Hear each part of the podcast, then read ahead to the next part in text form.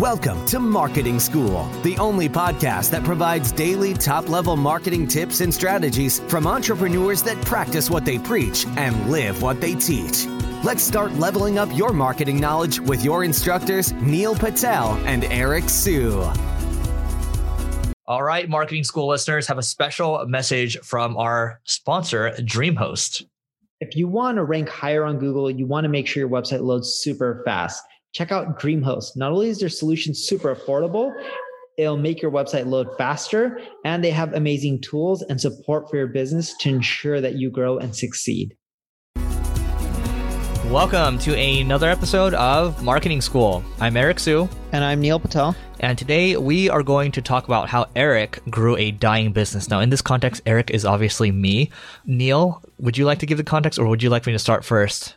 I can start it off, and I'll be interviewing Eric. So years ago, Eric acquired a company called Single Grain, which is his ad agency, and you're still running it today. Is that correct? I'm out of the day-to-day. I only come in on Mondays sometimes to help with strategy. But nonetheless, you took it over, and for years, you were the C E O. Yep. You once were working there. You were a partner. The company was doing okay. It started dying down. Your numbers started going into the shitter, right? Excuse mm-hmm. my language. But when you were working there as a partner, what happened and what caused the business almost die? Yeah. So what happened was uh, when I was brought into the company, the Google Penguin and Panda updates hit. So a lot of the, these are link updates, right? Or content quality updates.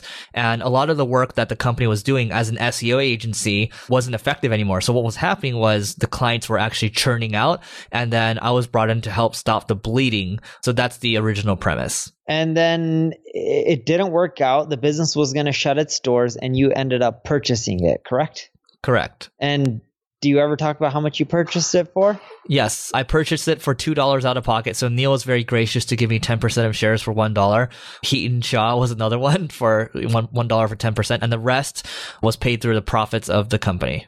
Okay, so two dollars out of pocket. And when you had to pay the rest out of profits from the company, what was roughly the remaining amounts? I think it was like eighty thousand dollars or ninety thousand dollars. And then at that time, the company was generating how much in revenue?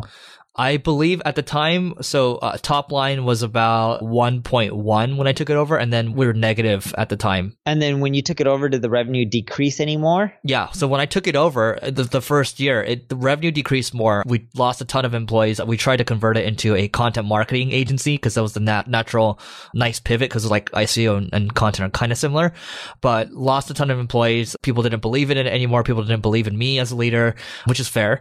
Revenues dipped to, I believe, I think it was like five hundred thousand or something. And then you took it to five hundred thousand to what it is now. I'm, if I'm not mistaken, you don't reveal revenue numbers, but Correct. it's it's greater than one point one substantially. Would you agree with that or no? A couple million bucks a year. Yep. So you're doing more than where it was at. How'd you end up growing it to at least a couple million dollars a year? Yeah. So a couple of things. I mean, th- these are some helpful lessons, and, and Neil actually has helped with some of this, but I remember we were actually able to rank for a lot of good terms th- that were helping us drive leads. And what ended up happening was Neil gave me this idea was to refer the leads out. So we were basically, because we basically had no employees, we would refer the leads out, and we would collect like a twenty-five to thirty percent recurring commission on those leads. So let's say if I referred the leads to Neil's agency, he would do the work and he would give me twenty, thirty percent. Of, let's say, you know, clients paying ten thousand dollars a month, he would give me twenty-five hundred dollars, three thousand dollars a month. That's what we ended up doing for a while. And what we saw there was the agencies that we refer to leads to, they actually couldn't retain the customer. So what ended up happening was we ended up hiring freelancers to do paid advertising work, because um, it just, you know, that's very black and white.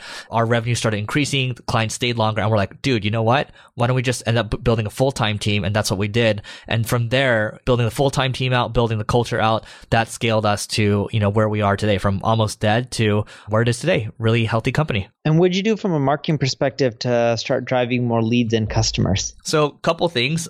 As I was trying to save the company, I started my first podcast, Growth Everywhere, now called Leveling Up.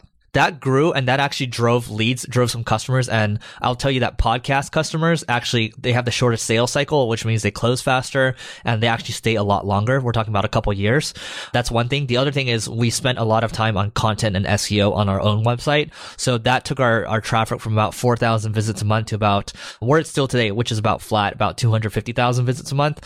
So we basically started to spend a lot on content, and that has paid dividends for us even today. Cool. Any other tips that you have for people if their business is flat or dying and they have to try to turn it around? Yeah, I, I think my my feedback would be if you truly believe in it, because at the time when I was able to purchase the company, it's clear that even Neil as a partner, like the other partners... Um, I was about to say, I didn't believe in it. I yeah, was telling the, you to just walk away. As a good friend, Neil was telling me what he truly thought. And like sometimes I would say, like if you if you see something and you believe in it, then you stick with it, right? And I'm not saying do that all the time, but if you truly think there's something there and there's not much to lose, then you go for it.